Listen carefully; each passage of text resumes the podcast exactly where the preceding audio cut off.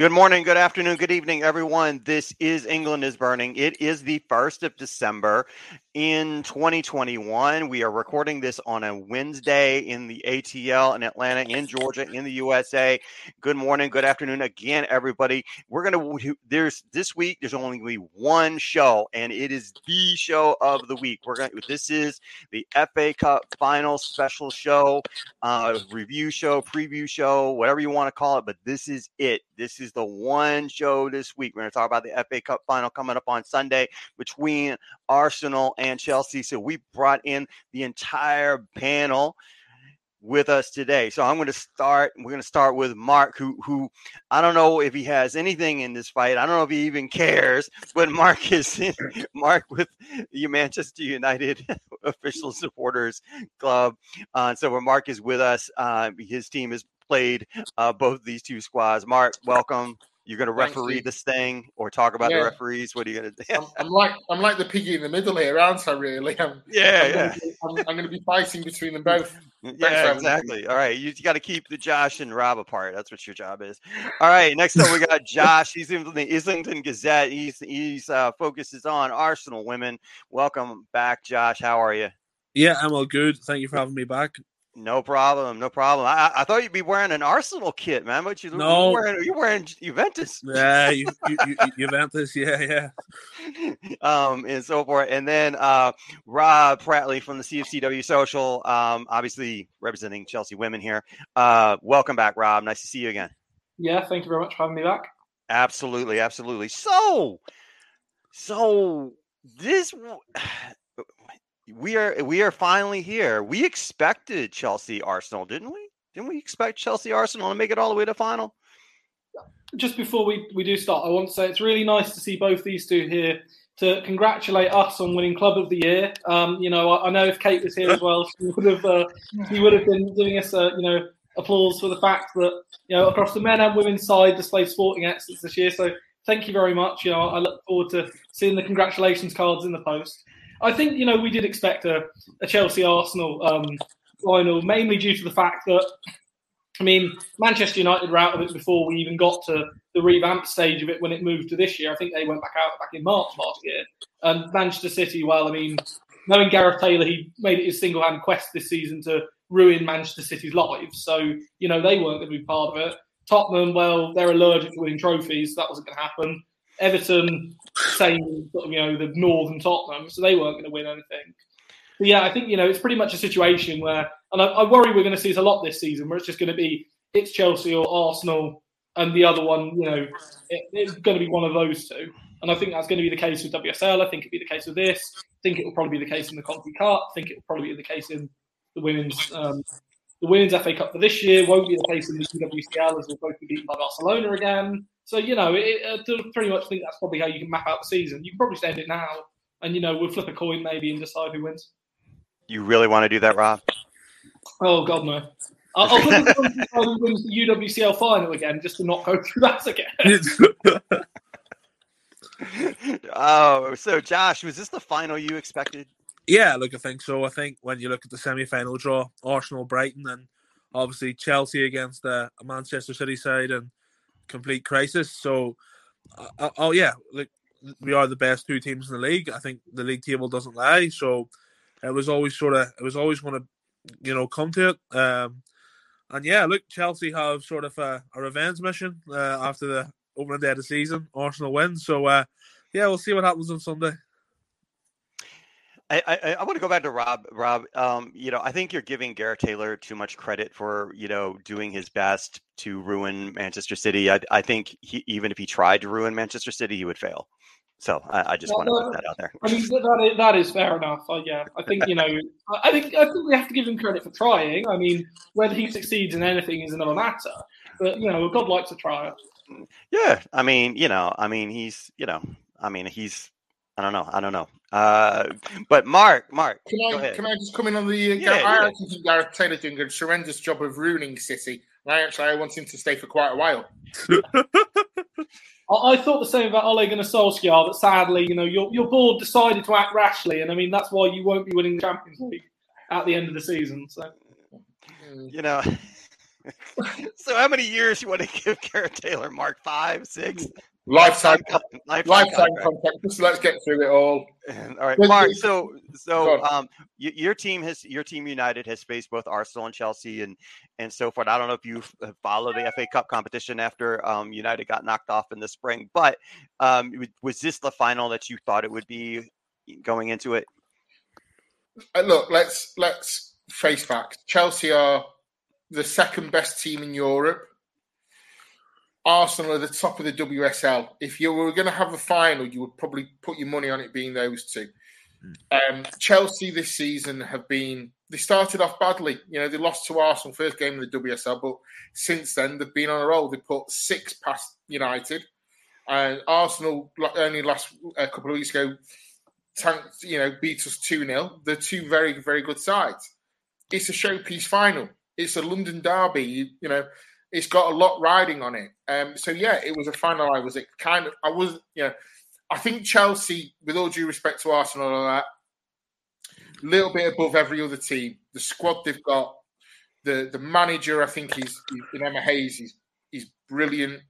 Uh, so I expected Chelsea to get there, and then Arsenal they had a good draw through, and you've got to beat what's in front of you, and that's what Arsenal have done. So, so yeah, for me, it's the right final for the for last season's FA Cup in the new season.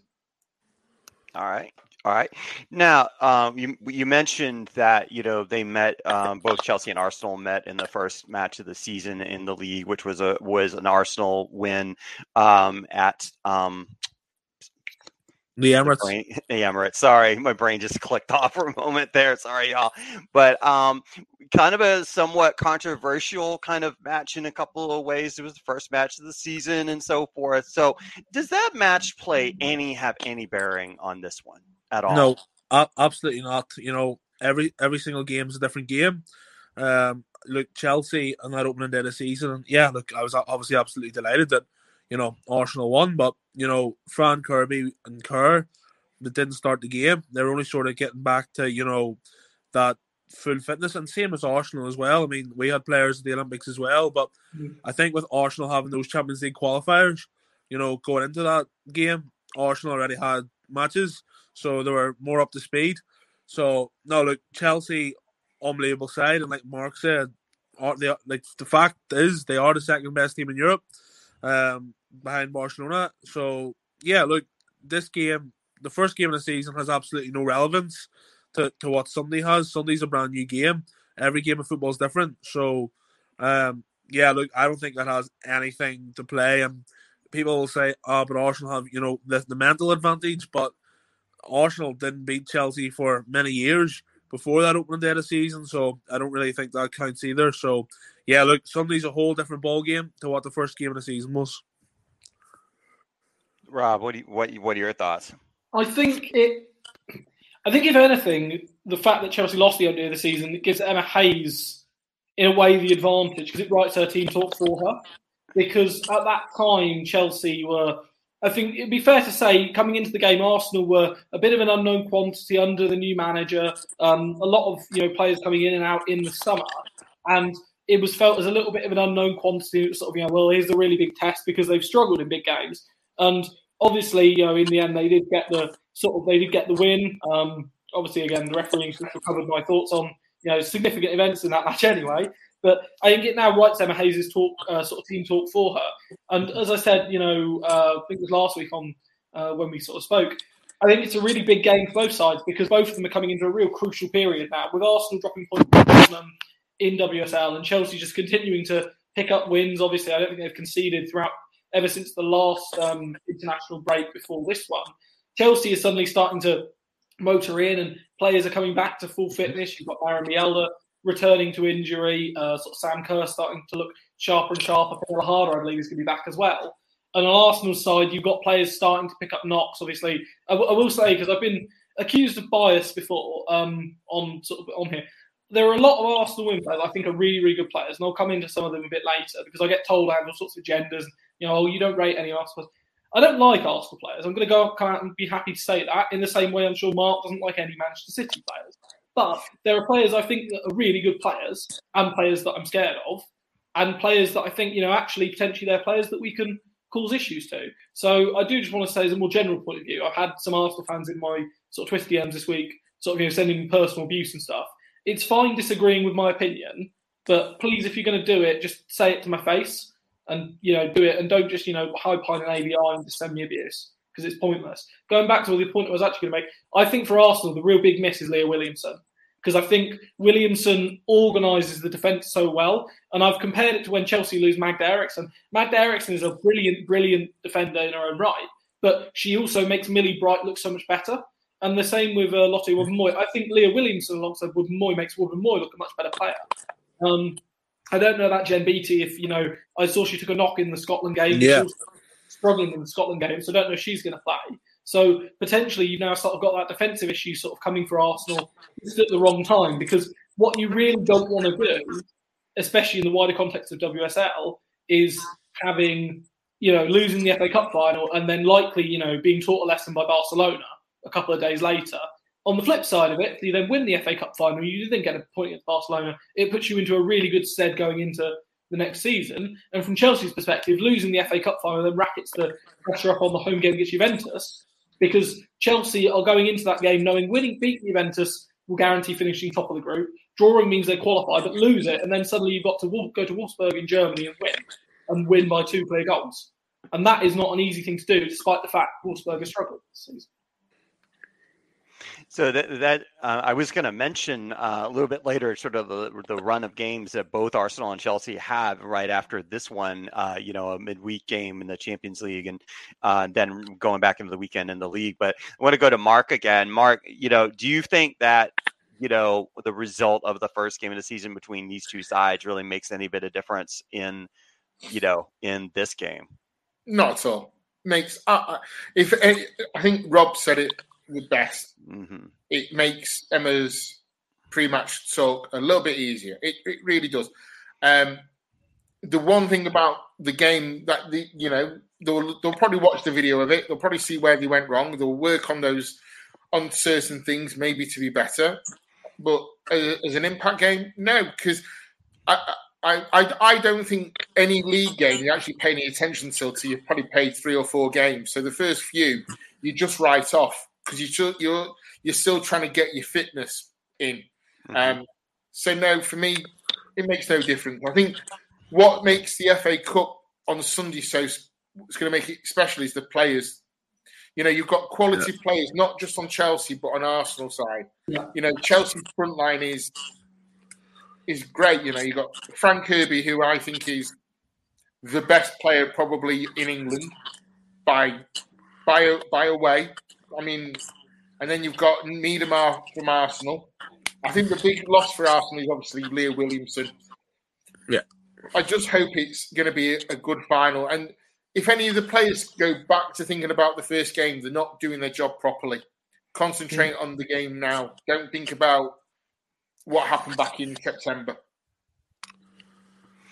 Rob, you mentioned that you know, and I'm coming back to you. You know, just as a um, not as a segue, but but you mentioned that that there are um, there are Arsenal players that concern you, that worry you um, mm. you know, on this side. So, who would those players that you would be most concerned about? So I'll start two of the obvious names, and then one of the lesser names I think is for me one of their players who's a real unsung hero. So the obvious names are Beth Mead and Viv Mead. Now I I've got an awful lot of stick this week for my opinion on Vivian Vivianne Miedema saying she shouldn't have won the BBC's award, and I do still stand by that. She's had a poor year by her own comparison. Um, despite breaking records, because she finished third, didn't win any trophies, and the Netherlands struggled in the Olympics. However, she is an unbelievable player, the sort of player that you know there is no side worldwide, and I you know uh, any side worldwide that looks at Vivianne Miedema doesn't think yeah actually you know we could add her and she would be starting or be you know competing for a starting spot quite easily. If you put her in a Barcelona side, you know like this season, it would quite frankly be utterly terrifying because you're talking about a 60, 70 year goal striker easily because of the amount of chances that are created. What I think really impresses me most about Miedema, and I've said this to someone else, is the ability she sets the tempo for everyone else is that even when Arsenal are, you know, winning two or three nil, I've seen Miedema miss chances, and the way she beats herself up, Christ Almighty, you would have thought it was the 90th minute in a cup final. But she does it for a split second, and then after that, she's back and focused because she knows the next one she gets, she buries. And that is what I think is such a, a thing that separates world class strikers from good strikers. Is that good strikers, if they miss a chance, their confidence drops a little bit. They start looking for the easy passes, looking for the options out. With world class strikers, they don't care because they know they're going to get another chance. And I think you're now starting to see that as well at Chelsea with Sam Kerr, in that Sam Kerr has missed some easy chances this season, but then a few minutes later she'll you know just curl one into the top corner or just slalom past two players or get onto a through ball and finish it into the far corners if the keeper isn't even there. And that I think is the really interesting thing is there's two world class strikers on either side, two very different players. Um, in playing style, I think Miedema is probably a bit more of a complete forward in that she can hold the ball up well. I think Sam Kerr's link up play is underrated, especially with Fran Kirby. But I think Miedema's presence of leading the line really well is something that Sam Kerr doesn't have due to the physicality Miedema offers. Then the other player I'd sort of say from Arsenal is the obvious threat, Beth Mead. Um, Beth Mead just has a vendetta against Chelsea. They're, you know, she nearly joined Chelsea a long, long time ago, and ironically, Beth England nearly went to Arsenal. It never happened. The two players have never liked the other side clubs ever since. Me, England has a good habit of scoring against Arsenal and regularly pops up the goal. Mead does it every single time she plays Chelsea. I said to someone, I'm more scared of, of Beth Mead than Viv Miedema this weekend because Chelsea before has shown they can keep a hold of Miedema and they can shackle Miedema. Mead in that free role, her ability and her pace to get in behind, and it's the fact at the moment is that anything she's touching is coming off. And it's a similar situation, I think, for Kirby Chelsea, that anything Kirby is trying is coming off because they're just in such amazing form, such a rich vein of form for such a long time it sort of you know means that they're willing to try the things that you know other players wouldn't do. And I do think to a point Chelsea defenders look at Beth Mead and think, oh, you know, we're in trouble here because the problem she's caused before in the past. Coming on to the player, I think is the real unsung hero at Arsenal, and the player I, you know, if you said to me a player who I would, if I could take out the Arsenal side to make me feel more confident, trust me, it'd be Lia Wälti because Wälti is so good at just sitting in front. She does that that Sophie Ingle role that is so criminally underrated just sitting in front of the back four, mopping up in front of the back four, and just you know being that annoying, destructive presence. That if there's a counter attack, there's a sly little tug, or you know a little a little sort of you know a, a cheap foul, not the sort of one that you know is going to be a yellow card or a red card, but just enough to disrupt the play. And by that point, everyone else has got back. You've got back into position. You've sorted yourself out, and all the momentum is gone. And I think if Wälti's not in there, I don't think she played in the two games against Chelsea last season. And I certainly know she missed the 4 1 at um, Wood a few years ago. And you could see the gap because every time Chelsea then counter attacked, there was just huge, great open space to swathe through. And when Chelsea is so good with their counter attacking and so good at counter attacking as they are, I think, you know, if Wälti isn't in there, that's the sort of issue that they're really going to face. So I think if Chelsea can get her on an early booking, or you know, even you know, see her. I don't want to see a red card at Sportingham, but if they can get her on an early booking and sort of force her not to be able to do that, it makes Chelsea's life a lot easier on the counter attack.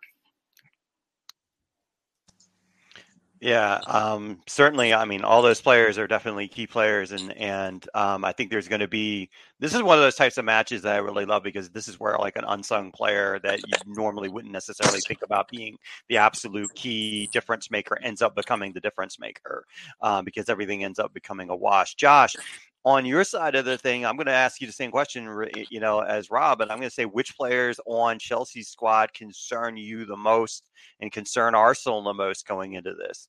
Well, obviously, I think number one, Fran Kirby.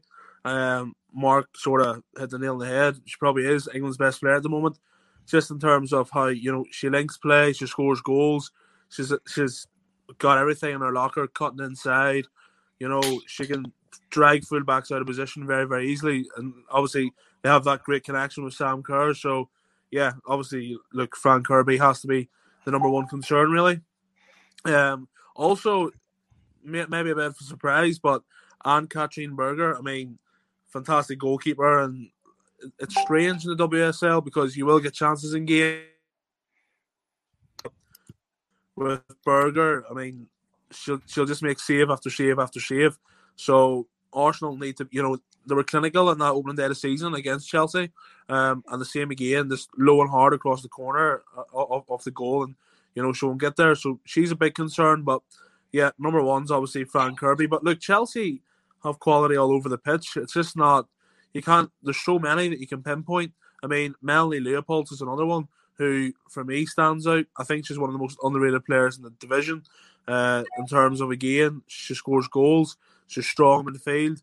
Uh, very very good vision, and she selects her pass very, passes very very well. So, yeah, obviously, there's so much quality. Pernille Harder, if she plays, you know, Beth England off the bench, you know, like like Rob said before, she has a great record um, against Arsenal, just like Mead has against Chelsea. But the main one for me is obviously Fran Kirby, and then it's up then for second, and people maybe listen and be a bit, little bit surprised, but it would be Berger because if she's on her day, I mean, you're not mm. going to score because last season for me, and I think we've already mentioned it on the podcast before, but that Berger save from Lauren M, that's a title winning save.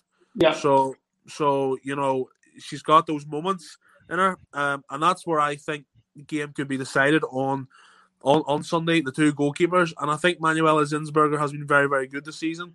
I think she's really, really improved. But I just think when you play Chelsea, I think they've got the best goalkeeper in the league for me. So yeah, obviously she's a she's a big concern. Yeah, absolutely, and I and I'm glad you brought you put that shout out there um, and so forth because I mean that that's certainly key as well. Do we know if Pernille Harder is going to be available on Sunday? I, I, believe Emma Hayes has said she expects to have a full squad. Um, she expects okay. to be able to select for a full squad. So I think you know I, I think Harder will be available. Uh, and you know, I wonder. I've wondered with Chelsea sometimes that you know, uh, and this is probably a, a really bad hot take I have here, but sometimes I wonder, you know, um, how Chelsea looks sometimes with Harder in the in the match and how Chelsea looks outside, um, you know, uh, when she's not available and so forth. I don't know if it's what do you think, Rob, when the difference between when Harder is in and when she's not in the squad? I would have agreed with you to a um, to a point apart from the last couple of weeks because I think Jessie Fleming's been superb throughout November. Exactly. Um, yeah.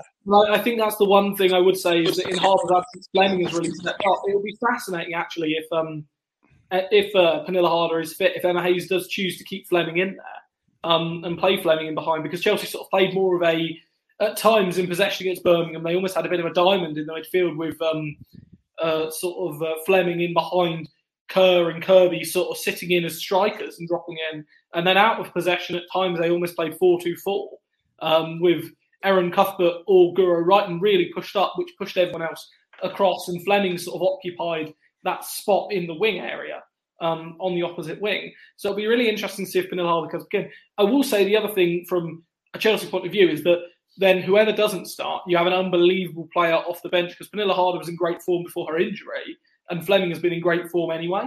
And Pernille Harder is the sort of player herself who, you know, if she's on her day, can decide. She's done it before, can decide cup finals, and that's what I think is so interesting of this um, Chelsea Arsenal. It's really hard, I think, to predict what the score might be, or indeed who might score, because there are threats all over the pitch. And I think, you know, okay, there are players that are probably less likely to score for either side. But I think you, there's every single one of them you look at and you think, oh, yeah, there are scenarios where actually you could see them sort of, you know, stepping up and scoring or, you know, getting the decisive goal. Josh, would you, um, Josh, would you rather have, would you rather go against Pernille Harder or Jess Fleming?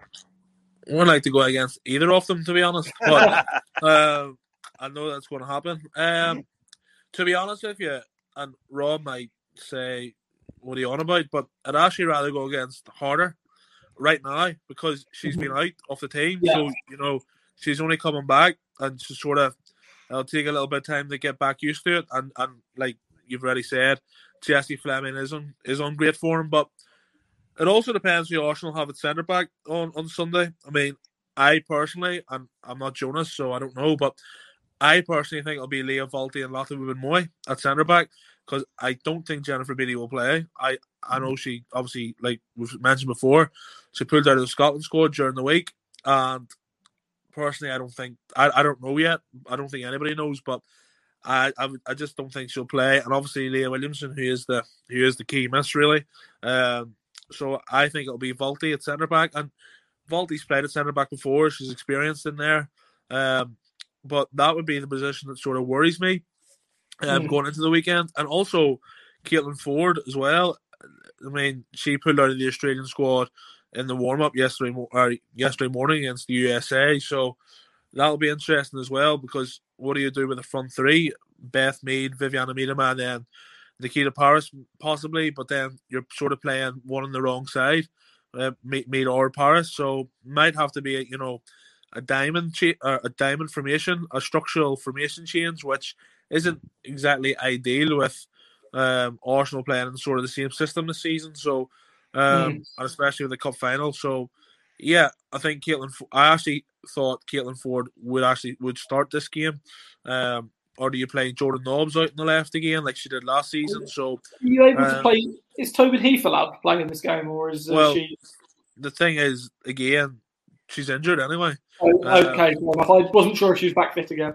I mean, this is the worst week for Arsenal players in terms of injuries. That was the worst week for it to happen, and it generally just feels like Arsenal from last season and the season before all over again. Mm. Um, so look, we'll see what happens on Sunday with the team selection, but um, yeah, look, there, there is injury problems there, and uh, look, and, and if Arsenal lose, you best believe that that'll be my excuse on the next show. Mark, uh, I, I, will say, I will say in terms that, I would, I'm a bit disappointed to see the injury problems. Not because I, I don't think it makes Chelsea's life easier, but I would rather, and I said this to someone else, the reason why I don't consider Chelsea's title in 2019 being a proper title, the season wasn't completed. And I would rather Chelsea beat the absolute best and know they've beaten the best. That's why I enjoyed the games last year against Wolfsburg and against Bayern, because Chelsea against those beat Wolfsburg and Bayern's best squads. And that is why also earlier this season, the game against Manchester City, I enjoyed winning 4 0 against Manchester City, but I'm not reading anything from it because it's such a different City side to the one that ideally you'd like to see them, you know, they'd normally be putting out. It's a bit of a, you know, anomalous result and a false result in that regard. And even in the way, you know, beating United 6 1 earlier in the season, I think that result was a heavily, you know, again, there was two very late goals in that that swung the situation. And in reality, the first half of that, Chelsea weren't three goals better, but United's tactics and Marc Skinner just got the tactics all wrong and played straight into Chelsea's hands. And if you're going to do that against you know, Fran Kirby, Harder, and Sam Kerr, well, you're asking to be beaten 6 1. But I think that's the thing for me is that seeing Arsenal having injuries on what, yeah, as I've said, I think it will affect them. And I think if Wälti is at centre back, I think that's a real miss again because I think losing her bite in the midfield, especially I think she partners Maanum really well in there. Um, and I didn't really like Frida Maanum as well. I think Maanum's been a fantastic acquisition. But I, I think, you know, losing that extra bit of bite in the midfield is something that especially with Chelsea, where you've got Sophie Ingle in there, who's you know in such good form and is such a good player at doing that role as well. I think it's something where Chelsea can then really look to exploit, especially if they're controlling possession. Great, uh, great, awesome, um, Mark. I wanted to get to you. Uh, I haven't give, given you a whole lot of um, uh, airtime yet, but and you haven't had to get your whistle out uh, at, at yet, but that's probably coming. But but you you know your side has has faced both these teams. Um, you're pretty familiar with both sides. Uh, what players would you say would you be most concerned about on Arsenal side and on Chelsea side, uh, and from what you've seen from both sides? I think Josh and Rob have said that all of them. You know, Fran Kirby, Miedema, Pernille Harder. Um, th- there is so many good players out there. You know what? I, I, know Arsenal have got. You know, I'd love to see Tobin Heath play. Obviously, I know she's injured, but Tobin Heath as well what I would love to see from a neutral standpoint, from a neutral point of view, is Arsenal to score a really early goal because I think that will make the game even better. I think if Chelsea take the lead, with all due respect to Arsenal, Chelsea will probably just power through it. And uh, what going to a cup final, you hope that all the players they just play well. That's all you want. The more just to come out and play to the best they can. You know, Beth Mead last night she scored a brace for England. You know, you, you're hoping that form carries on, and you're just hoping that the day doesn't get too much above them. That because it is a cup final, you just hope it. They all just go out, relax, get some early touches, and play to the best of their ability. Yeah, I think from my standpoint, I mean, I, I love both sides for different reasons and so forth. I just want the, the best starting eleven possible for both teams to be out, to be out and available, um, and so forth. It's an interesting take where um, you know, and we can get to that a little bit later of, of, like what if you know what if Arsenal scores first, and then you know as, as opposed to Chelsea, and how the game will sort of evolve from there, um, and so forth. So I also think I also think there's another side to this that you've mm-hmm. got one very experienced WSL manager in in Emma Hayes against novice who's never played in a major cup, who's refer- coming to manage uh, one of the England big, the biggest teams in England into a major cup final, and if you think that's not going to take something away from him, I think we're all kind of, you know, it's the occasion will get to him. I think. Interesting take. Uh, I did want to get to the to the managers. I'm I'm most concerned about what Jonas is going to wear uh, on the touchline for uh, for this match, since it is a cup final, and and you know his tracksuit game is really strong, um, and so forth. But I don't know if you can put, get away with tracksuits during the FA Cup final. Um, but Josh, I mean, your thoughts on on uh, that take uh, by Mark there in regards to Jonas? What you what are your thoughts there? Yeah, um, Jonas has already shown shown that he can beat Emma Hayes, and like I know that I said earlier that you know that first day of the season it is irrelevant to this game. No, it, it is, but tactically, I really really trust him. Um, I just think that Jonas Eidevall um, is is fantastic at the minute, and you know he is a very passionate and emotional person. Um, as you've probably all seen, you all witnessed from the touchline, he does like to jump about. And, do you know the thing about that sort of worries me as well is his celebration on that opening day of the season, and Emma Hayes has looked at that and said, "Okay, I have to go out and you know beat him now." A bit like you know if you watch the Rocky movies, um, something like I'm going to go have to go out and you know, you know, smash him. So um, no, so uh, that worries me. But no, look, I, Jonas is a good young manager, and it's an FA Cup final. He'll be passionate. He'll be all up for it. And you know what, Mark could be right. It could go to his head, but I think he'll be cool and calm and and collected and, he, and he's sort of one of those just focus on the 90 minutes and then you know we'll see what happens type of guy um, so I'm not really worried that he will sort of freeze with the occasion because um, I think tactically he is a fantastic manager. Uh, he's been in the job long enough, and yeah, okay, it is his first cup final. We all know that, but no, I, I think he'll get it right. I'm not saying that Arsenal are going to win the game, but I, I, definitely think that Arsenal will will certainly make it a very very good game of football, and um, I think they'll cause Chelsea problems. I really do. Rob, your thoughts on Jonas and uh, the Emma Hayes versus Jonas uh, matchup on the coaching end? I mean, I will just say he's saying about Jonas beating Emma Hayes. Joe Montemurro beat Emma Hayes in the first game and then didn't win the next nine.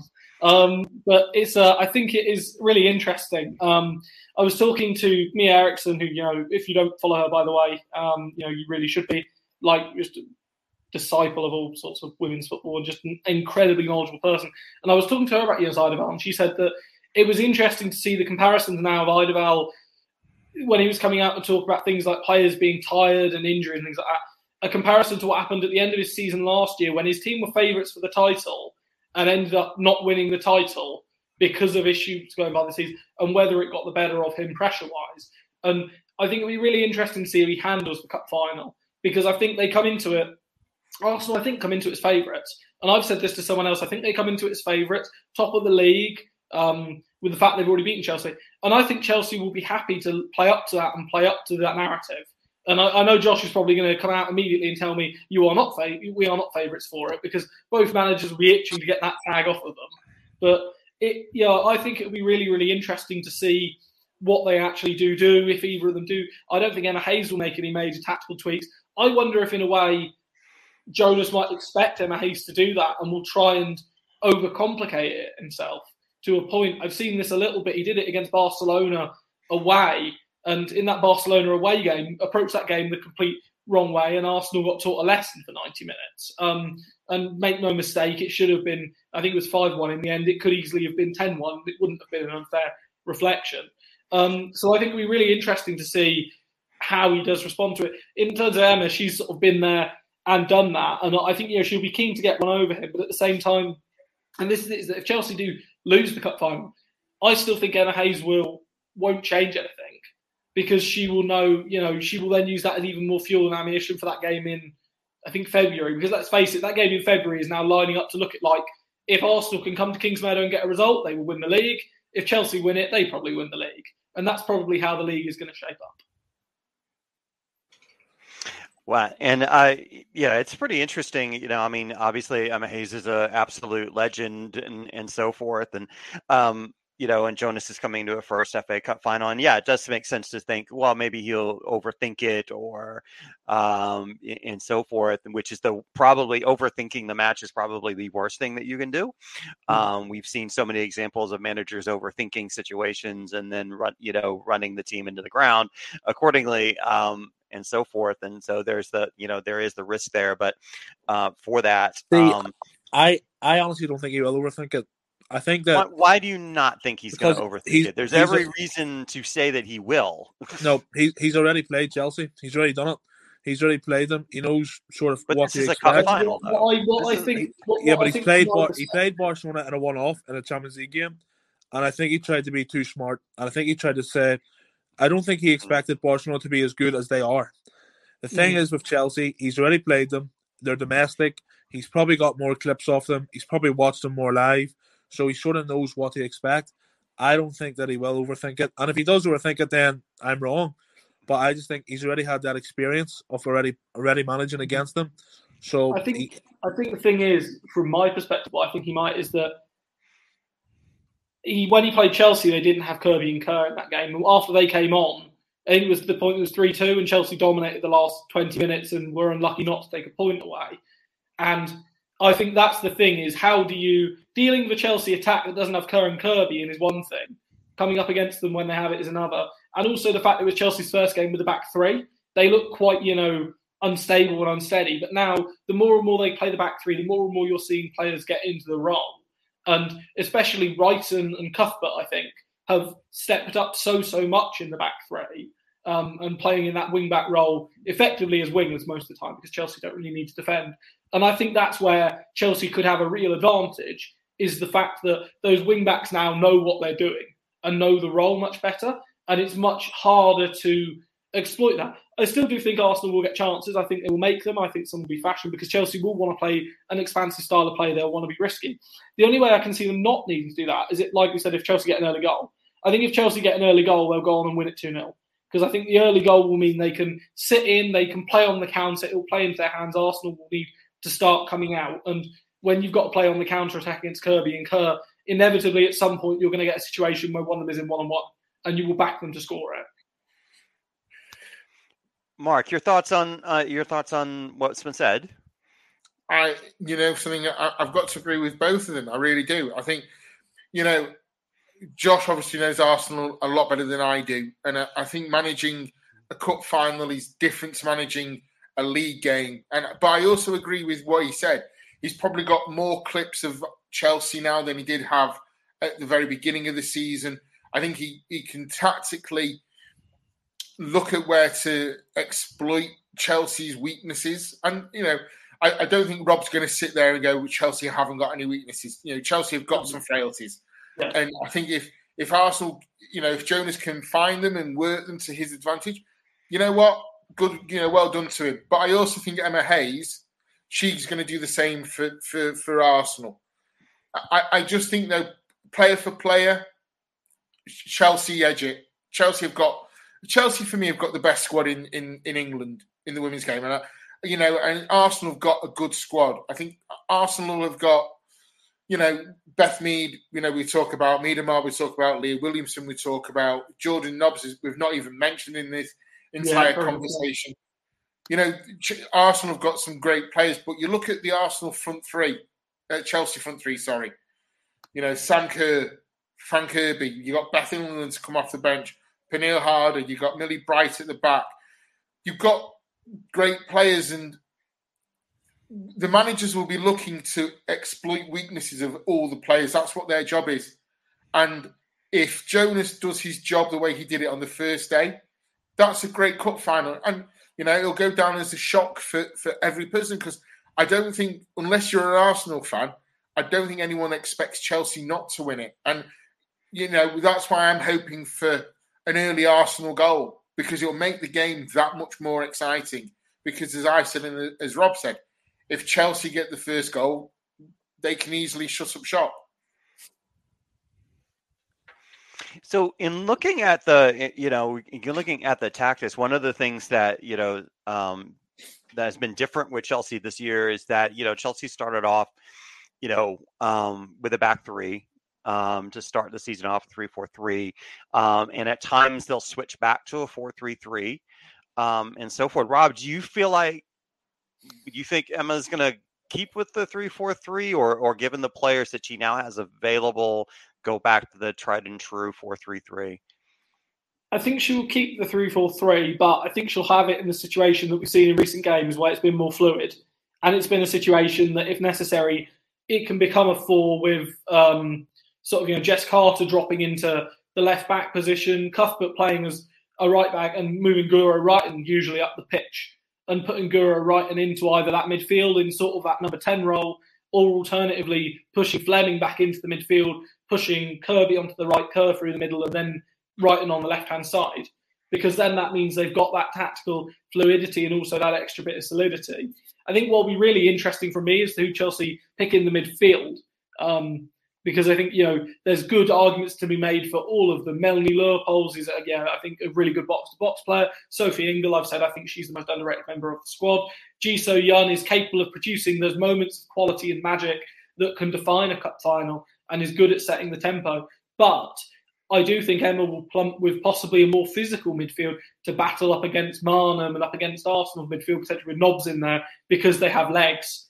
And I think that's one thing that Ji So Yun G is possibly the sort of player I could see maybe coming on later on in the game when players are tiring and being a real threat her ability to play it in behind and, you know, turn a tiring back line, especially if you see, say, Pernille Harder coming off the bench or Beth England coming off the bench. But, or Lauren James as well. We haven't even mentioned Lauren James. And, uh, you know, there, there's part of me that wonders could this be Lauren James's big moment to, you know, announce herself at Chelsea by scoring the winner in the FA Cup final?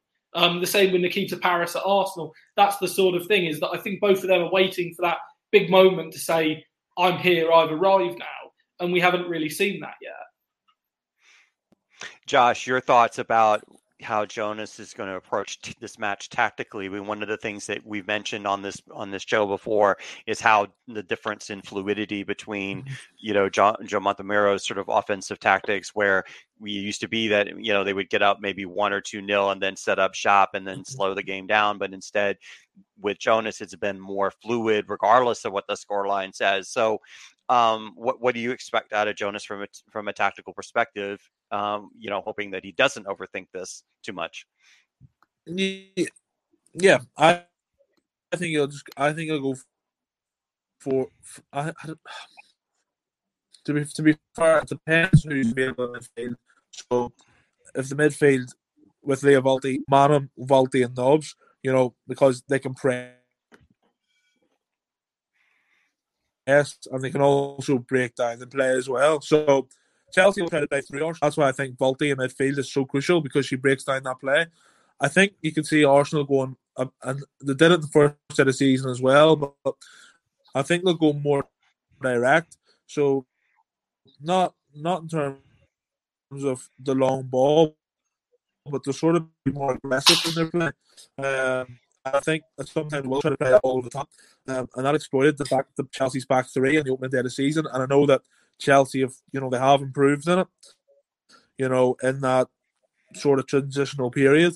Um, I think Arsenal will obviously the player the back four. I think Arsenal will go four three three. That's what I, the other side because you, you, got Mead on the left. I would imagine you got Miedema as the nine, and then I just, just don't know who plays out right because if Tobin Heath isn't fit, then you know a little bit snookers. Um, so you could play Mana as well, um, but again, there's doubts over her fitness. So um, yeah, Arsenal have a bit of an injury crisis again at the minute, um, and I wouldn't actually be surprised if you know the midfield three isn't with with Jordan Nobbs, Jordan Nobbs out wide.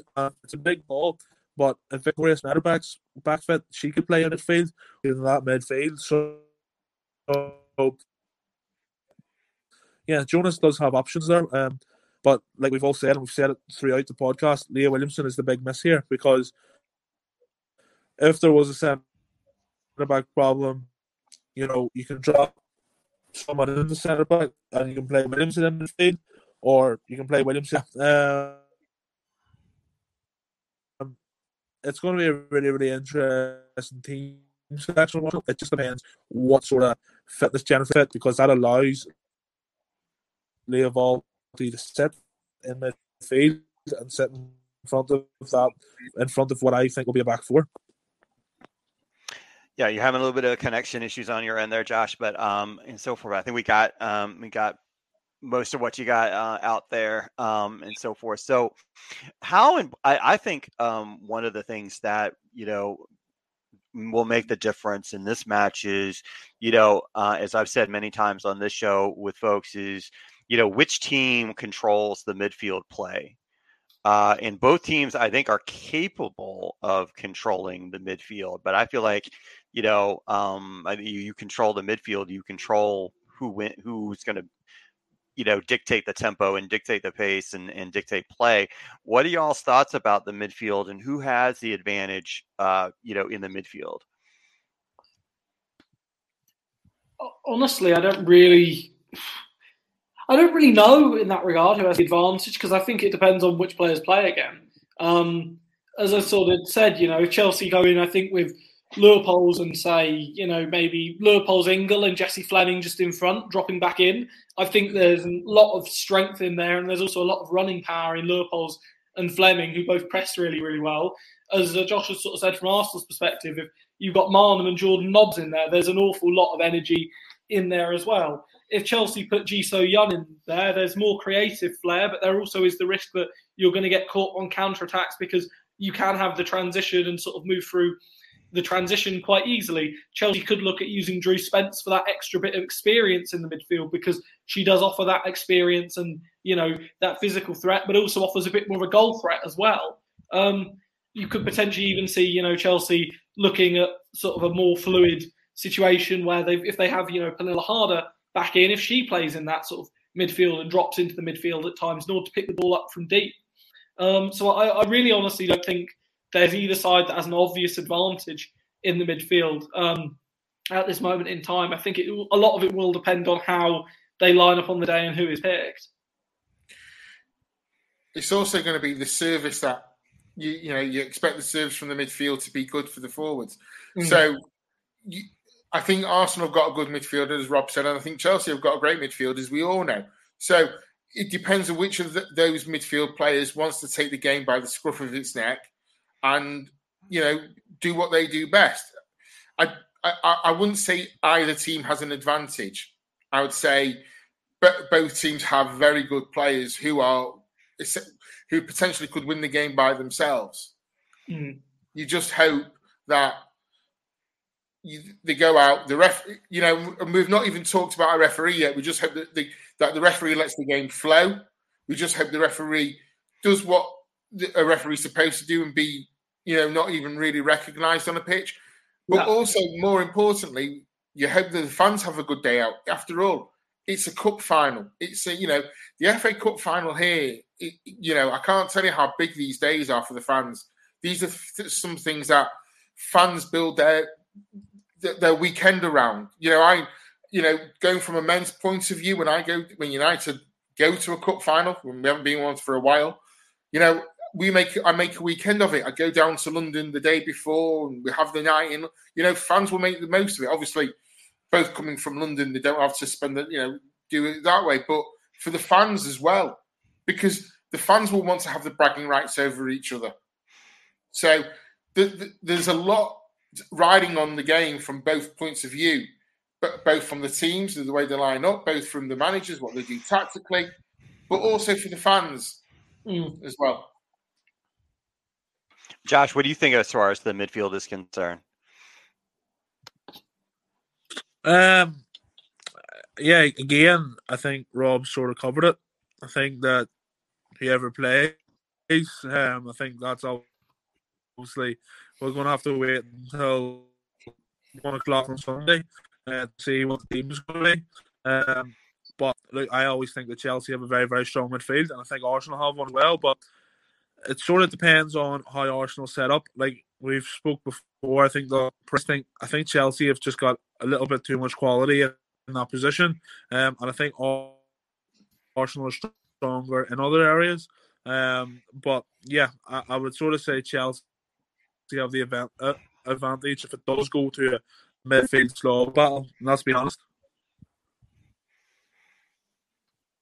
So, Rob, you, one of the things that you mentioned when we just on the show right at the beginning of the season after the first match was you were very convinced that you know if Sophie Ingle had started in the in the first match against Arsenal, it could probably would have been a different result. So, my question to you is: G versus Ingle, do you start Ji or do you put in Ingle because you've got Ingle. two different kind of situations there with these two? So Sophie Ingle in a in a cup final, the first thing in a cup final which should be on a manager's mind is how do I not concede?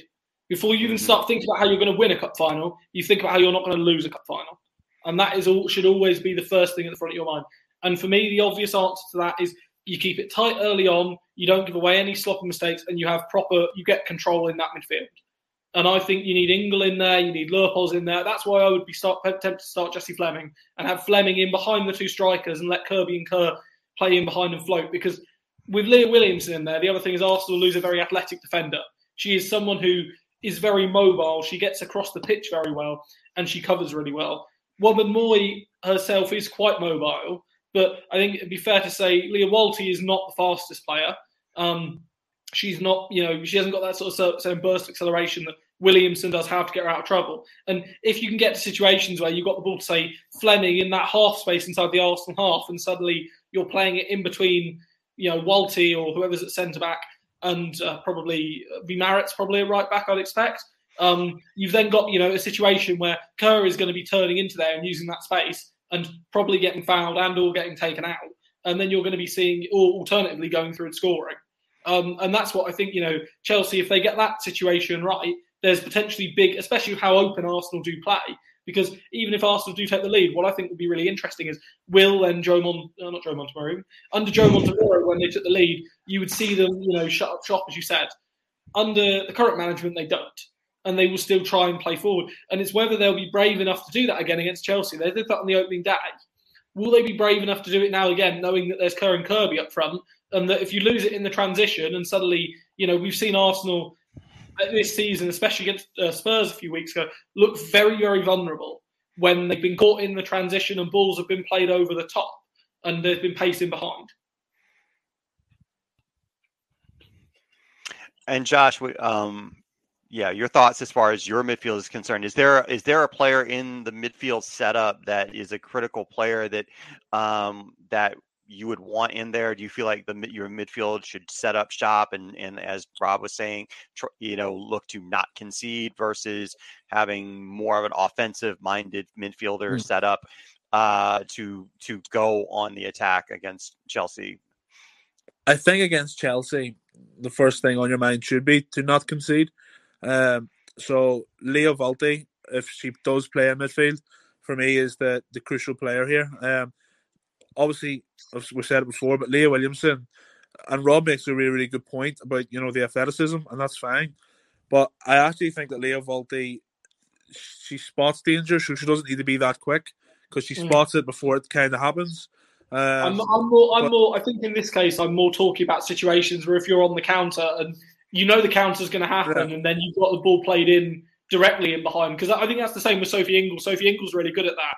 But when we saw Ingle at centre back, and especially against Wolfsburg last year in the uh, no, so Bayern last year in the UWCL, players with pace are able to get in behind because you get caught in two minds as a midfielder as to whether to step out yeah. or to sit in. Yeah, um, I also think that you know Williamson has an unbelievable long range passing, and mm. Wälti is probably the second best in the squad going on and doing that. So I, I think that you know Wälti, if Arsenal are to, are to win this trophy, and I actually my preview will be out tomorrow. Um, I actually pinpointed Wälti as Arsenal's key player in this game. Um, I just think that you know her passing range, how she spots danger, you know, her pass selection is is, is brilliant. Um, so yeah, I think that you know if Arsenal to win this game, the midfield of course is crucial. It's the most crucial part in the team, really, because Chelsea are brilliant in transition. They're so quick. They move the ball really, really well. Um, but yeah, for me, obviously, it's about the first thing. And Rob hit the nail on the head. You, you, you don't want to concede early on. So uh, for me, Wälti is that is the key player here for Arsenal. Mark, your thoughts? I think both of the Rob, Josh and Rob have, have summed it up really well. The, you know, you good players, both sides. Don't concede early. Play tight. That's what you. That's what the. That's what the message will probably be from both managers in a very simplistic way. Don't if concede. You, who? Which midfield do you feel like has the advantage here? Because I mean, I, I have in my mind who which team's midfield would uh, uh, has a better opportunity to to control Look, this match. To me, uh, you know, I've said it before, and you know, no disrespect to Arsenal, Chelsea, I think have got the best squad in the WSL. I think Chelsea, player for player, they're they're, they're heads above eh, most teams in the WSL, if not every team in the WSL. So, if you're asking me who's got the better midfield, it's Chelsea, and uh, you know, but you know, you, are looking at a group of players there. You know, Arsenal got very good individual players in the middle of the park. You know, you you know, you know, Tobin Heath injured, Jordan Nobbs. You know, hopefully plays because you, have got players who can change games, but best midfield, you've got to go with the best team and the best squad, and um, that's Chelsea. Yeah, I, I, think I would agree with that because I mean, in, in terms of you know the both, you know, I mean, it's not, but I mean, no disrespect, obviously, to to Arsenal and so forth, but but player for player on the Chelsea side as a team, they have so many different possibilities and so many different types of weapons to to use, regardless of you know, depend, depending on how they want to play the game. And and I would be more confident in Chelsea's midfield to control it than I would be Arsenal's midfield to control it. I mm-hmm. also I think the key player, I you know, and maybe Rob, you would disagree, but I think you will agree is I think Sophie Ingle but potentially becomes a key player uh, if mm-hmm. she en- ends up starting um, you know, and so forth. But I would be more confident uh, with Chelsea's midfield. But I want to go to the goalkeepers for a second because we talked earlier about Ann-Katrin Berger. Um, you know, Josh, you brought brought her up as a possible key player for Chelsea, and and I think on the other side is uh, an obvious key player for Arsenal is Zinsberger. Now, eh, you know, statistically speaking, Zinsberger is having a better season so far from a statistical standpoint uh, in terms of efficiency and you know goals versus expected goals against you know uh, right now you know and Zinsberger has a statistical advantage but right now right now who is the better goalkeeper at the moment? Um Berger? Um uh, again that's being honest I mean I, I think Zinsberger's had a really good season. I think she's really improved, and like we've said in the podcast many times to you, um, I think she's probably been Arsenal's most improved player the season. However, Berger is the best goalkeeper in the world, um, in my opinion. Um, I mean, her shot stopping ability is absolutely unbelievable. And you look at the Man City game even a few weeks ago, um, and Chelsea went on to win 4 0. Um, she made she she made some huge saves in that game, um, in that first half. So for me, she's she's a, the best goalkeeper in the world, and I don't think anybody really can compete with her. And you know, football is down to moments, and there's been moments in the years that Chelsea are thinking, you know, Berger saved them, and I just think at the weekend, and that you know there'll be moments that Arsenal will get chances, and you know you just know it in your heart of hearts that Berger will just have a stormer because she always does. She steps up in the big big occasions, and I really like Zinsberger, fantastic goalkeeper, had a really really good season, and her improvement has been excellent this season.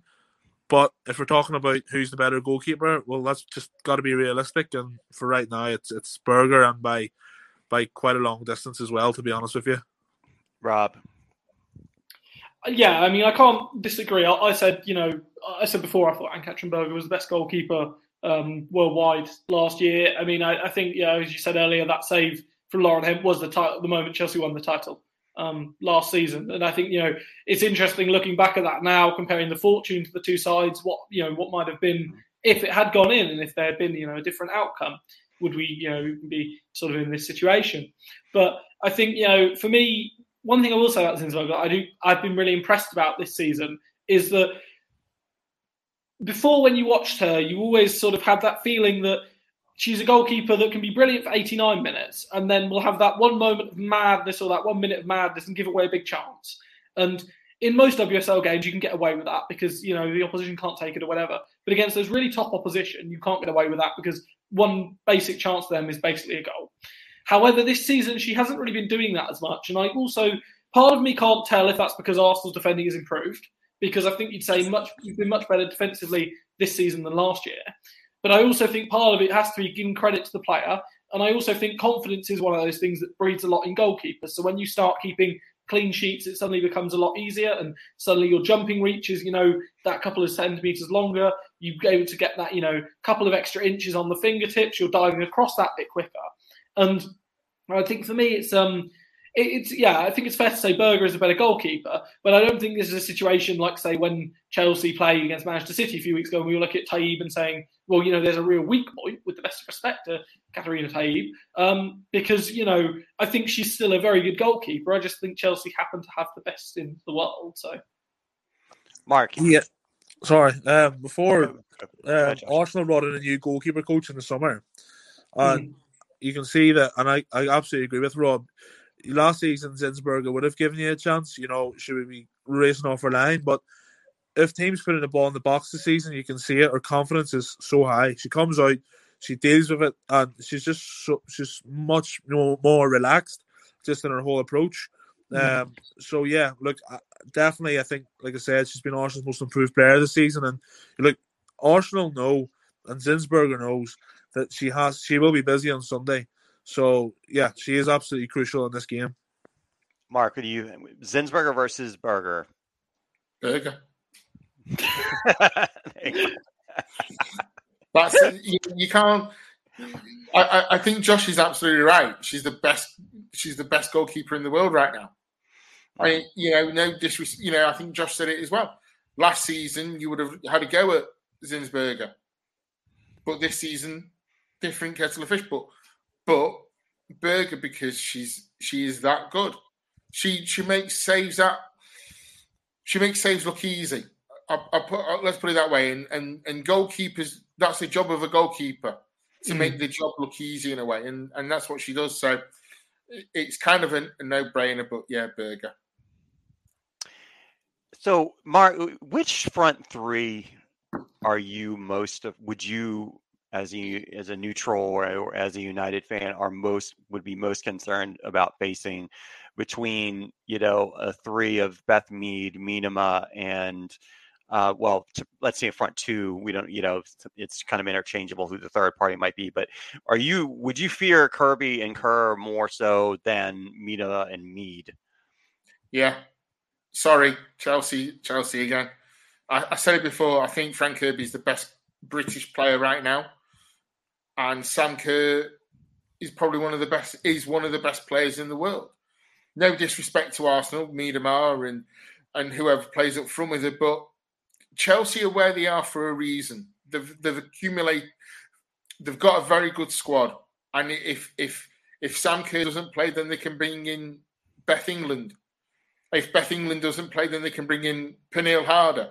Uh, you know, they've got, an, and then if Pernille Harder doesn't play, as Rob said, you can bring in LJ, who I know for a fact what she can, you know, what she's capable of.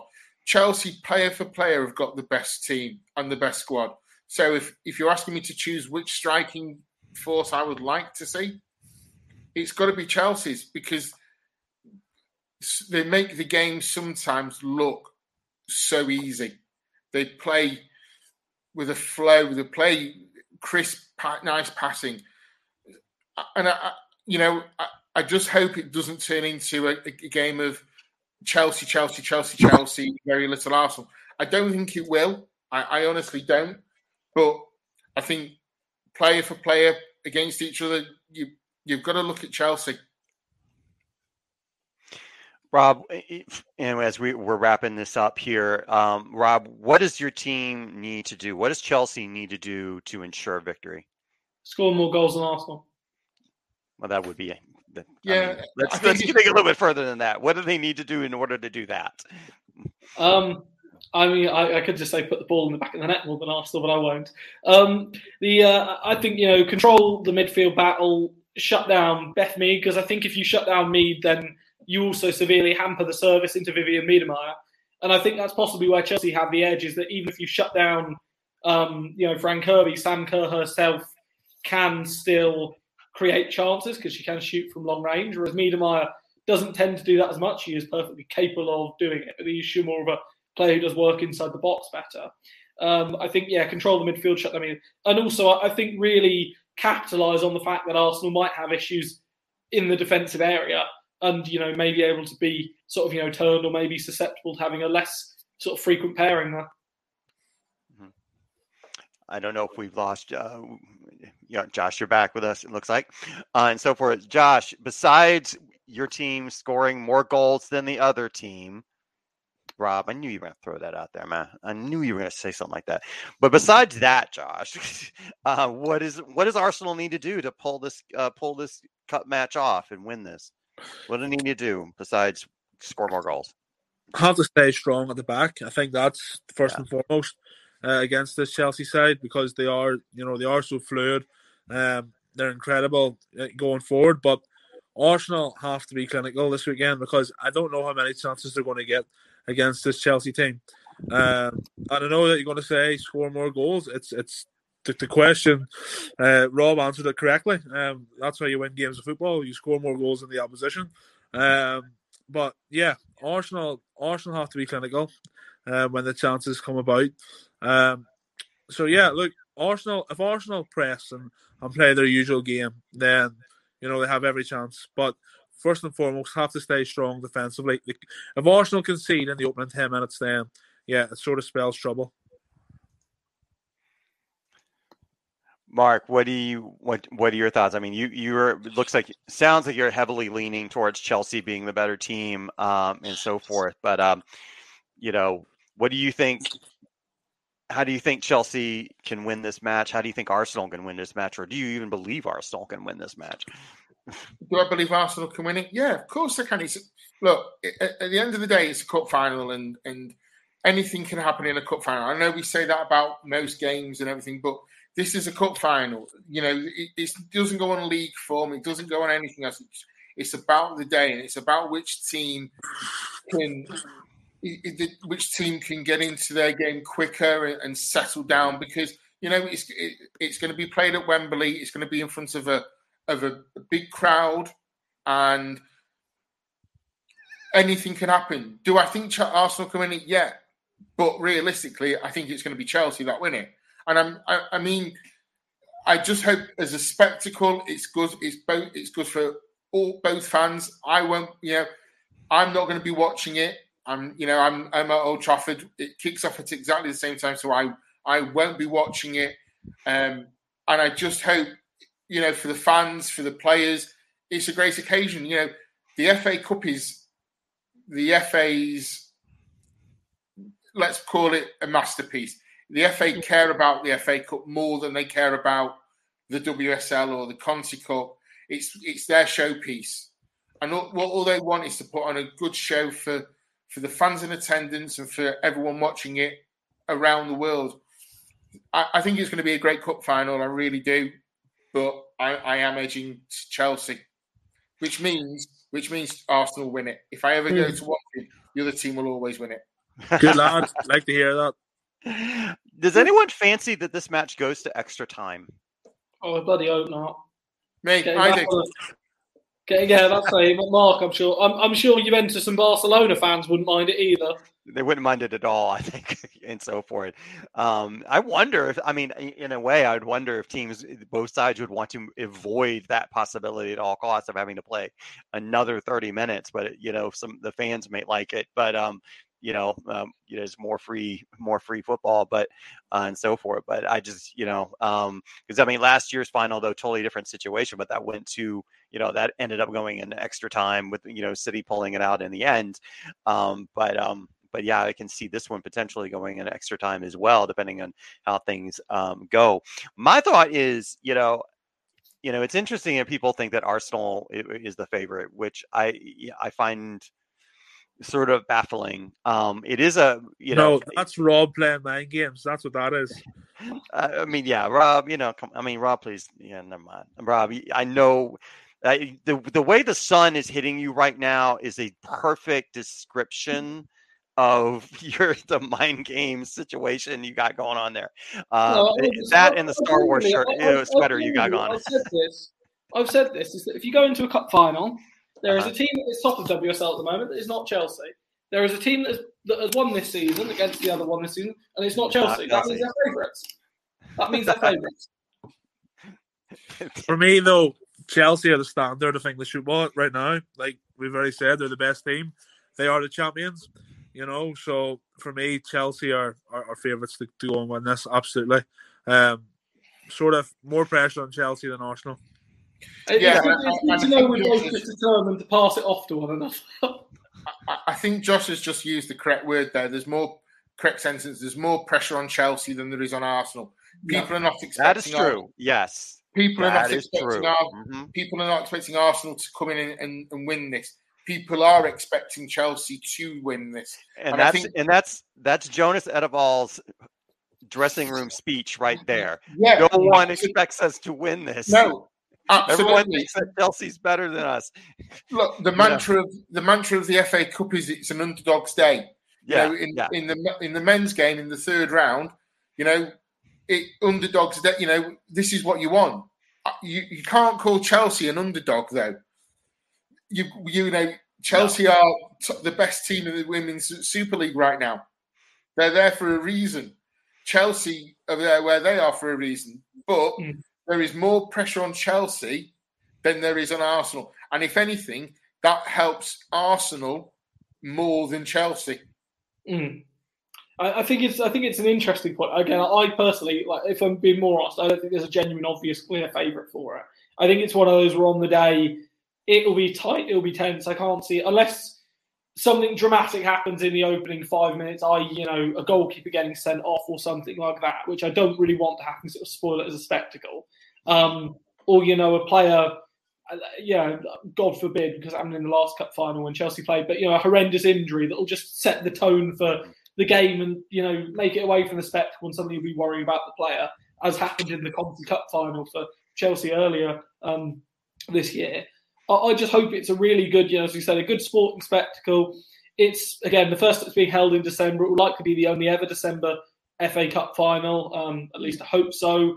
And realistically, the main thing, the main thing for me is a good sporting spectacle, and hopefully we're coming out of it talk about the football rather than about you know lack of technology or refereeing or whatever other you know dastardly nonsense that can be occupying it. Because ultimately, that's the game, the name of the game of the sport. And I would much rather sit and again, I will say it now. I'd much rather sit, as much as it will pay me to say, I'd much rather sit and debate on the podcast next week where it went wrong for Chelsea and what they did tactically wrong, than I would sit and win the game, say 1 0, due to a horrendous bit of refereeing or right. some ludicrous offside goal or whatever. I don't know if VAR and goal line technology are in play in this final. I'd severely hope we're using all the technology available because I would rather, and this is why I said, I'd rather beat Arsenal at their absolute best and beat them at their best to know that we've earned it and know that it feels like we won it. Mm-hmm. Josh, any uh, you know any th- uh, thoughts with along those lines that was spoken of here. Oh no, absolutely. I mean, I would rather win it, you know, fairly than to speak about a penalty that isn't a penalty or a an offside goal, you know, because right. that's sort of the uh, that will always be used then, sort of against you.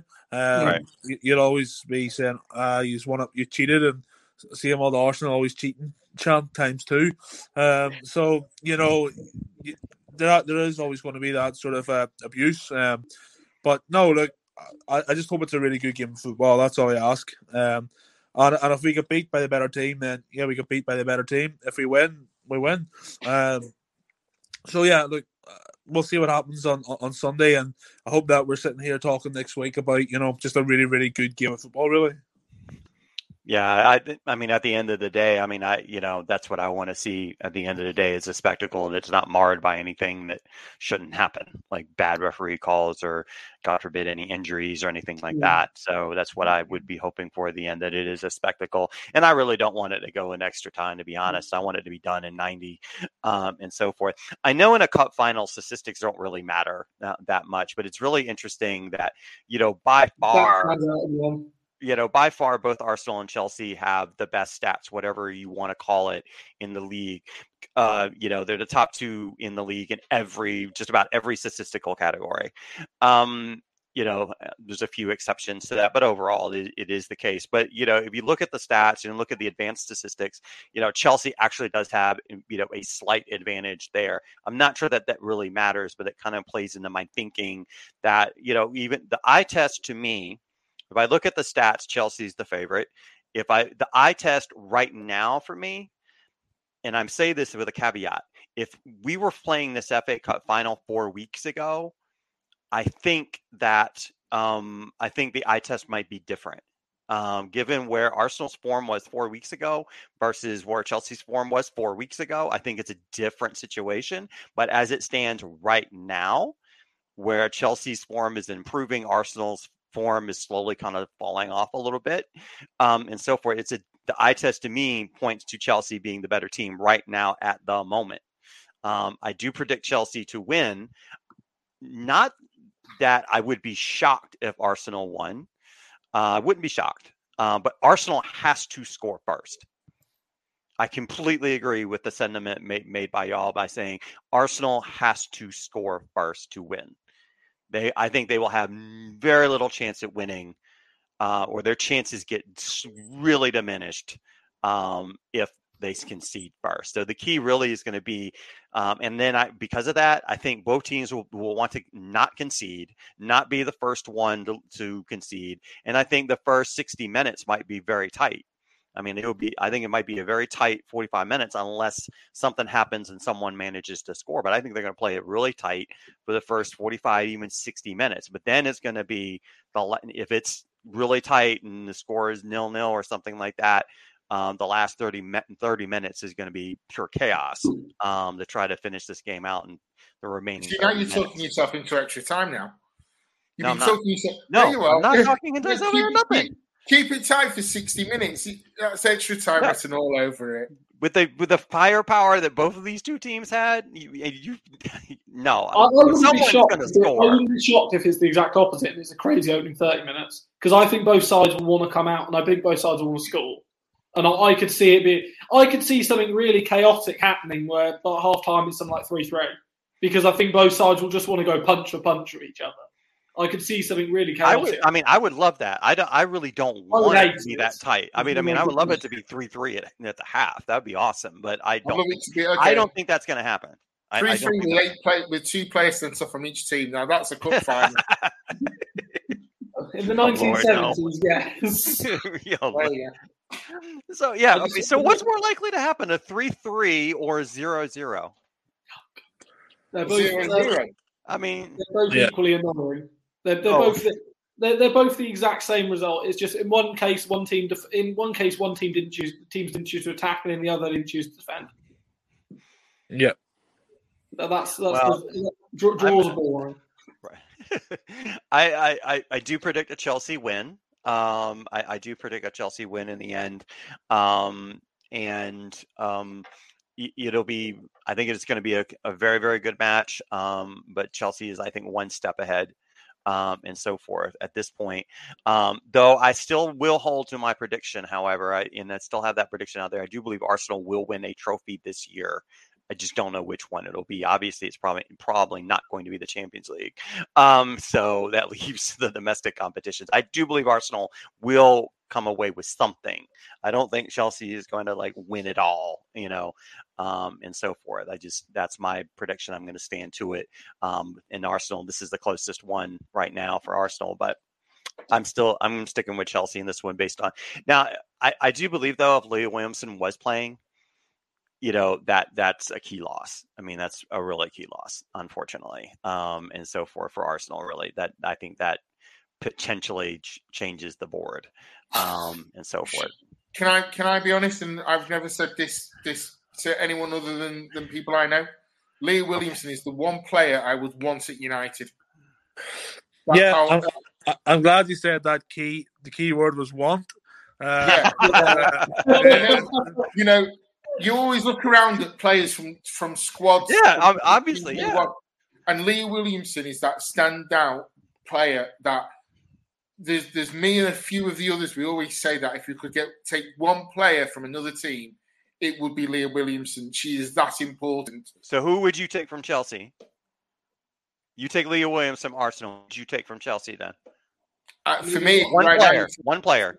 For now, for me right now, you take Fran Kirby. Yeah, but say if it's not Fran Kirby, that's been wrong at the moment. Yeah. I mean, well, then, say from... can I can I have a caveat on that? Yeah. If I couldn't take if I couldn't take Leah Williamson, I'd take Beth Mead. And if I couldn't take Fran Kirby, I'd take Pernille Harder for one very simple reason. They're both United fans.